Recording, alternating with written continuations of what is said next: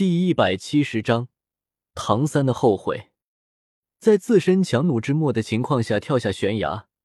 被悬崖之下的水流给卷走之后还能不死？只能说，秦明的运气也是相当强悍的。更加幸运的时候，处于昏迷中的秦明，直接就被流动的河水给推到了白水村的附近。然后被每天日常出去巡查周围环境的弗兰德给发现，并带回了白水村。等到齐明说完了自己的经历之后，史莱克学院的众人纷纷陷入了沉默，因为没有人想到齐明居然也会被史莱克学院给连累到如此的境地。特别是当史莱克学院的众人听齐明说到将大家从天斗城给救出来的白羽薇。在血腥亲王的手里遭受了非人的酷刑，都没有说出大家的去向。一时间，史莱克学院的每一个人都感觉自己的心里堵得厉害。不过有意思的是，哪怕是面对着弗兰德和赵无极，秦明也没有说出自己实际上是被白羽薇给救出来的事情。关于自己是怎么从天斗帝国的大牢中逃出来的，秦明全部都推到了神秘人的身上。表示自己也不知道是谁将自己给救了出来，像是蓝电霸王龙宗突袭了天斗帝国大牢，救出了齐明这种信息，齐明不会去否认，但是也绝对不会承认。在齐明的心里，将自己救出深渊的是白羽薇，所以救命之恩肯定也是报在白羽薇的身上。蓝电霸王龙宗哪凉快哪玩去。要不是害怕因为自己的否认而牵扯到白羽薇，那秦明早就否定了自己是被蓝电霸王龙宗给救出来的消息。夜晚，白水村，史莱克学院众人临时落脚院落的不远处，一棵光秃秃的大树上，唐三一个人站在了一根粗壮的树枝上面，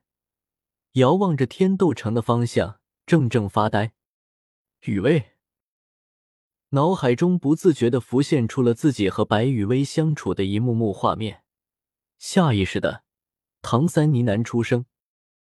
哇，唐三哥哥，你太过分了！”圣魂村看着白雨薇费力的拎起锻造锤的动作，唐三不厚道的笑出了声，然后就是白雨薇对唐三的气急败坏的追打，可满足的打了一个饱嗝。唐三露出了一脸幸福的神色，雨薇，你的手艺这么好，以后我要是吃不到你做的美食了，那该怎么办啊？酒足饭饱之后，看着连动一下都费劲的唐三，白雨薇露出了一个足以照亮整个世界的明媚笑容。只要唐三哥哥喜欢的话，那雨薇以后可以每天都给唐三哥哥做美食呀。那那那，唐三哥哥，看看。这就是我半个月来的努力成果。看着眼前被白雨薇给重新装修布局过之后的铁匠铺，唐三也是忍不住的露出了一抹惊诧的表情。这是怎么做到的？只是半个月的时间而已。武魂觉醒的那天，圣魂村夜幕之下，先天满魂力娜，白雨薇轻轻的踢开了脚边的石子。语气中带上了掩饰不了的失落。只有先天二级魂力的我，应该没有办法站在唐三哥哥的身边了吧？听到了白雨薇的话之后，情商本就不在线，再加上因为觉醒了武魂，看到了玄天宫突破契机的唐三，下意识的就回答了白雨薇的问题：“没事啊，雨薇的手艺那么好，我还是很期待未来的雨薇会给我做出什么样子的美食呢。”这个时候，还沉浸在玄天宫的突破契机里面的唐三，根本就没有注意到身边已经沉默了下来的白雨薇。太多太多的画面，一幕幕、一幅幅，不停的在唐三的脑海中闪过。他，一声清脆的巴掌声音响起：“混蛋啊！”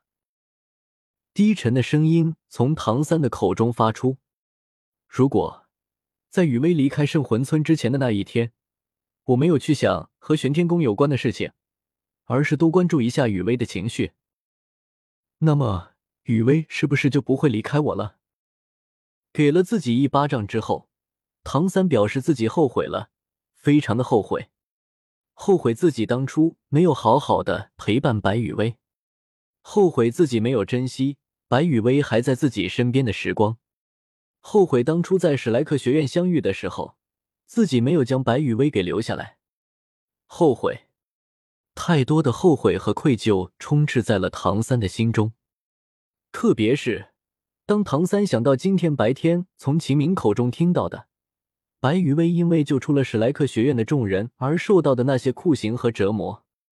唐三更加的后悔了。如果当初的自己没有沉迷于玄天功，没有沉迷于武魂，而是将更多的关心和精力放在白羽薇的身上，那么会不会得到和现在完全不同的结果？结果会不会和现在有什么不同？没有人知道。但是某只因为担心唐三，进而悄悄跟出来的十万年傻兔子，却是全程目睹了唐三的所有行为。哥，某只十万年份的傻兔子安然的低下了脑袋。可可，白雨薇太多的借口，太多的理由，为了唐门，你也背叛了所有。